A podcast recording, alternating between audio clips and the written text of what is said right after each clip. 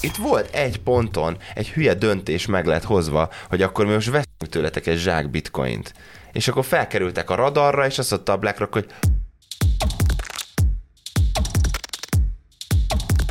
to the moon! Lesz új hold? Nem így gondoltuk azt, hogy a holdra megyünk, hogy ha, ha a kriptó nem megy a holdra, a hold jön a kriptóra. Hú, hát nagyon durván ráesett a hold a kriptóra. Sőt, van még egy nagyon fájdalmas szóviccem, ugyanis idén jelent meg Roland Emmerichnek az új katasztrófafilmje, a Moonfall, ami nem szól semmi másról, mint arról, hogy a hold belecsapódik a földbe. Csillagos ötös pipa. Ennyi, úgyhogy köszönjük szépen Roland Emmerichnek, hogy előre vizionálta nekünk a Luna bukását, ami most ugye egy pár nap alatt megtörtént.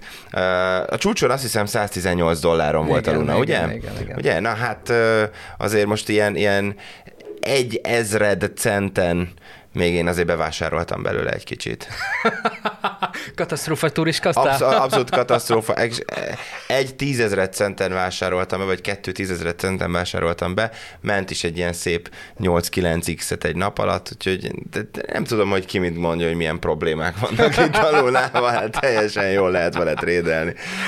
Oké. Okay. Jó, tehát aki nem tudná, ugye a Luna az egyik legígéretesebb, decentralizált, algoritmikus stablecoin volt, majd meglátjuk, hogy lesz-e, de valószínűleg nem, e, és hát megérkezett a D-Peg, ami ugye a legnagyobb félelme minden stablecoinnak, ami gyakorlatilag azt jelenti, hogy szétkutták az algoritmust, és most már nem egy dollárt ér az u es té.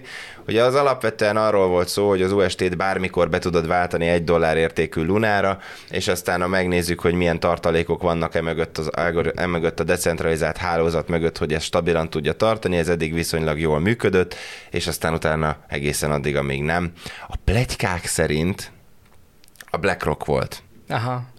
Hát, a BlackRock henni. Ezt tagadja. Ha én lennék a BlackRock, én is tagadnám. Hát nyilván. De hogy az, az tény és való, hogy ö, ö, kontaktokon keresztül beszéltem az egyik legnagyobb ö, validátorral a hálózatban, és ő mondta, még amikor azt hiszem ilyen egy-két dollár körül járt az árfolyam, hogy egyébként nulla egész egy dollárig, tehát tíz centig volt stressztesztelve az egész hálózat. Ami azt jelenti, hogy a meglévő tartalékokból, mindenből ha Luna meg, megmaradt volna tíz cent fölött, akkor automatikusan egy-két hét alatt vissza tudott volna állni a peg, mert, mert meg volt mögötte a, a, a rendszer. Viszont azért ezt láthattuk, hogy a piacon ez... Figyelj, ez nem egy összeomlás volt, ez egy kivégzés volt szerintem. És én ebbe, ebbe kötöm az ebetakaróhoz. Hmm. Mit gondolsz? Hát szerintem meg... Na, le, le, lehet, hogy kivégzés volt. Én... Én az egészet úgy képzelem el, hogy jött kívülről egy nagy pressure a, a rendszerre, és akkor próbált volna visszaállni az egész, de ugye mivel akkorán nagy kilengéseket okozott, ugye rögtön esett be az árfolyama, az u es té-nek a, az árfolyama, a Terrának, és innentől kezdve meg, tehát ez, ez, ez így kódolva volt, hogy be, beindul a sell, és akkor mindenki eladott, és mindenki pánik, és... Vége. Tehát most... le, bocs, lehet, hogy nem akarták Aha. ezt uh, kivégzésnek, de hogy az lett belőle, az egyértelmű. Figyelj, egyébként most egy picit átgondolom ezeket a dolgokat, szóval, hogy, hogy én nagyon sokszor szoktam szórakozás címszó alatt konteókat nézegetni, mert nagyon le, le tudja kapcsolni Kinken az agyam. Abszolút, figyelj, a kedvencem, zárójel.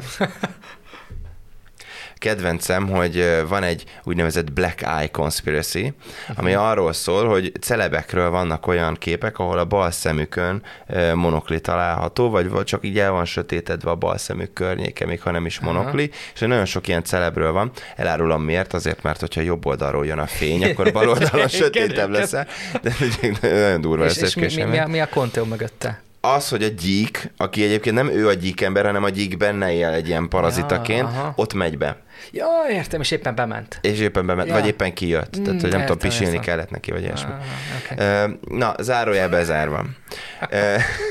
Szóval, hogy egyébként, ugye azt szoktuk mondani, hogy mióta várja az egész kriptópiac globálisan, hogy érkezzenek meg az intézményi befektetők a piacra, hát megérkeztek, itt vannak, és kiderült, hogy ezek olyan, olyan arzenállal, fegyverarzenállal és stratégiai arzenállal dolgoznak, ami mellett igazából itt a, a, a legvérmesebb kriptó hedgefundok is csak ilyen izé, óvodás gyerekek a homokozóbannak tűnnek. Hát igen. Úgyhogy az a helyzet, srácok, hogy a kriptópiacnak fel kell nőnie ahhoz, hogy a Gordon Gekkókat meg tudjuk enni reggelire, mert különben a gekkók fognak kibejárkálni a bal szemünkön, úgy, ahogy a, úgy, ahogy a izé, Conteóban van. Hát tulajdonképpen igen. Na és akkor erre jött ugye a piacnak a válasza, hogy, hogy akkor mi legyen a Terrával, meg mi legyen az u es té-vel, és akkor most ugye a Dokwonnak az a legutóbbi mondása, hogy, hogy hát akkor forkoljuk az egészet. Oké, okay, mentsük a meg. A Terra mentsük. Több, mint az u es té. Igen, mentsük meg. És ez gyakorlatilag, gyakorlatilag ebből most nekem valami olyasmi terv kezdett el kibontakozni, meg itt a Twitteren látom az embereket, hogy, hogy egyrészt akkor az u es té-t engedjük el, a Terrát tartsuk meg, forkoljuk le a Terrát, vagy legalábbis égessük el a tartali, égessük el azt a hat egész öt trillió darab lunát, ami most épp a e, piacon forog. És... Na várjál, Terra vagy Luna? Hát a Luna tokent. A Luna tokent égessük. Igen. És a... Ja igen, menj, menjünk vissza ennyire, aha, mert én most igen, nagyon belemelegettem, igen, igen, de igen. Akkor, akkor menjünk vissza. Tehát ugye a Terra láncon futó Luna token, és igen. Mellette pedig ott van az, az u es té stablecoin. Oké. Okay. Cool. Oké. Okay. Ennél mélyebbre már nem akarok menni, mert ah. igazából minek úgyis halott. Jó? That's that, baby. That's that. Igen, szóval az, az a mondás van, hogy akkor most mi lenne, hogyha, mi lenne, hogyha most leforkolnák ezt az egészet, és akkor kb. Úgy, mint ahogy annak idején az Ethereumnál volt, aha. Ugye egy hasonló, eh, hasonló sztori, eh, és, és most akkor megy a piacon a, a vitázás, hogy, hogy, hogy forkoljunk, vagy inkább burnöljünk, ugye Sisi az most éppen azt izé híreszteli mindenhol, hogy szerinte rohadtul burnölni kéne, eh, szerintem ez sokkal messzebbre mutató ez a kérdés. Most például egyre több híret, híreket olvasok arról, hogy a stablecoinokkal milyen helyzet a kriptopiacon. Tehát, hogy elkezdik challenge-elni a, a, a stablecoinokat. Tehát most lehet, hogy elérkezünk egy olyan időszakba a kriptovilágba, ahol a stablecoinoknak mennek neki, mint, mint logika, mint elvnek, mert hogy ilyenre szükség van, az nem kérdés. Tehát az, az, az tutira kell. De az, hogy milyen legyen, és hogy működjön, és hogy mennyire megbízható egy, na, ezek nagyon fontos kérdések. Figyelj, én azt gondolom egyébként, hogy azért itt a... Tehát ők, ezek voltak a második generációs stablecoinok, ugye az első ja. generációs stablecoinok egy pár évvel ezelőtt megérkeztek, amik u es té, még izé... u es dé té. u es dé té, de még az u es dé té-re is azt mondom, hogy ez valahol a kettő között van, de ugye még korábban ugye a legelső stablecoin az a BitUSD volt, kétezer-tizennégyben bitcoin alapú ö, ö, ö, BitShare-en futó tokenként aha. működött. És, ezt nem is ismerem. És hogy alapvetően az van, hogy most igazából ez ciklikusan megint csak megtörténik, mm. hogy bejönnek a stablecoinok, szétkúrjuk a stablecoinokat, aztán összeomlik a piac közben, és akkor utána csinálunk egy második generációs stablecoint, aztán kezdődik az egész előről. Én arra leszek nagyon kíváncsi, és ezt már nézegettük egy páran itt a haverokkal, hogy mi lesznek, mik lesznek a harmadik generációs stablecoinok, és... Ugye eddig most az volt, hogy akkor teszünk mögé eszközt, és az eszközzel mindig tudjuk pótolni a kieső értéket. Ez nem működött. Figyelj! Na. Mi lenne, na. hogyha nem eszközt raknánk mögé, hanem. hanem követelést? Milyen követelést? Hitelkövetelést. Hűha. Csináljunk pénzügyi terméket belőle? Fű. Okay. És akkor így, és, és oda jött hozzám a srác, aki egy ilyen nálam kb. tíz évvel fiatalabb, de iszonyatosan ért a kriptót, aha. és elkezdte mondja, mondja, mondja, mondja, mondja. És én meg így ránéztem, és mondtam, hogy haver, ti feltaláltátok a fractional reserve bankinget. Aha. És hogy most igazából így megvilágosodtam, hogy semmi más nem történik, mint hogy a meglévő pénzügyi rendszert próbáljuk gyakorlatilag újraépíteni, és rájöttük, hogy basszus, tényleg a fractional reserve banking adja a legnagyobb stabilitást és a legnagyobb kiszámíthatóságot, meg a legnagyobb skálázhatóságot, csak ezt hogyan tudjuk megoldani bankok nélkül. Ez a legfontosabb ez, kérdés, igen. És szerintem ez lesz a harmadik generációs stablecoinoknak az alapja, amik szerintem még karácsonyig meg fog jelenni az első kettő-három. Most, amikor feltetted a kérdést, nekem egy dolog villant be, mint újabb generációs sztori. Ugye mennek ezerrel a cé dé bé cék. Uh-huh. Mi van akkor, hogyha a cé dé bé cé a fedezet? A... Hát... Ö... Igen, és kösd össze, hogy cé dé bé cé a fedezet, de úgy, hogy cé dé bé cében denominált követelés tud lenni a fedezet. Ú, na ez aztán már nagyon messzire vezet. És akkor mi történik? Csak nem az van, hogy egy smart contract végtelen mennyiségű pénzt tud majd nyomtatni.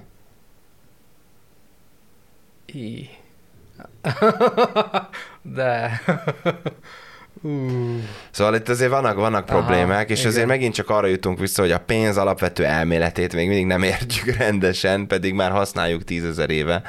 És, de én nagyon kíváncsi leszek arra egyrészt, hogy mi fog történni a, a Terrával. Aha. Szerintem az u es té kuka, a Lunát pedig Ez megpróbálják feléleszteni. Hmm. Az már más kérdés, hogy forkolják-e az összeomlás előtti ja, állapotra, vagy nem. nem. Szerintem egyébként nem szabad forkolni.